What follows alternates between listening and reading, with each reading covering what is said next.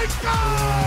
They score! Welcome to God's Playbook with your host, Father Rico Passero. Lock at the 20, 10, 5, touchdown! Touchdown! Let's play ball. Friends, welcome back to God's Playbook. Today we're going to focus on the focus of prayer. In the daily readings, Jesus gives us the Lord's Prayer and teaches the disciples and each of us how to pray.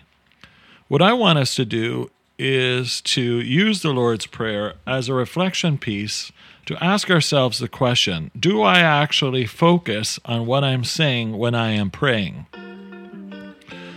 When we focus on our prayer, it's almost as if we shut out the outside world to really hone in on who and what we are doing, who we are talking to, and what respect we should be giving God.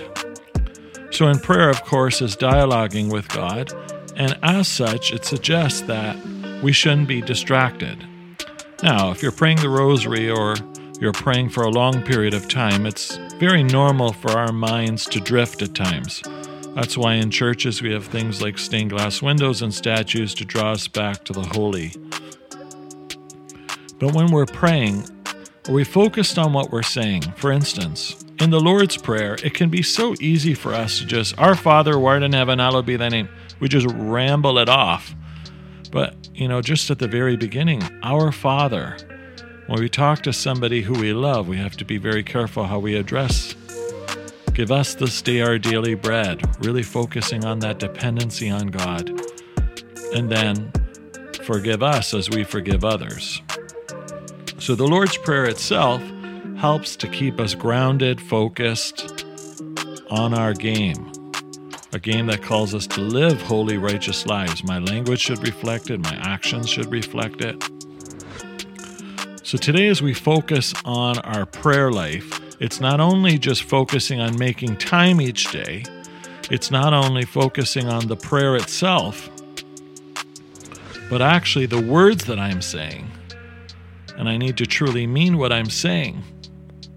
When I'm praying to Hail Mary, Hail Mary, full of grace, the Lord is with thee. Again, I'm honoring Mary for her yes. Of course, again, we don't worship Mary, but we're honoring Mary for her yes. When we're praying a chaplet of the Divine Mercy and we say, for the sake of a sorrowful passion, you know, I shouldn't be thinking of something joyful. This idea of Jesus on the cross, that's why it's beautiful to have a crucifix nearby. If we focus on his suffering, then it helps us to enter into the prayer so we're truly focused on what we're doing and saying, and again, to whom we are speaking. So it's that respect that God deserves. So I encourage you today to use the Lord's Prayer or one of your other favorite prayers that you wish to use to help you to truly focus. And if your mind is just constantly drifting, then maybe you need to take an extra moment or two to center yourself into the presence of God before you enter into the prayer. So they're not just rambled off words.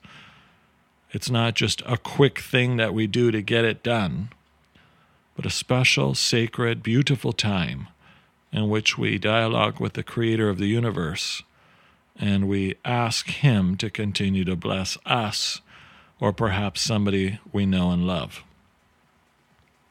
So let's recommit ourselves today, friends, to focus on our prayer life and then see the impact that a more focused prayer life will have on us.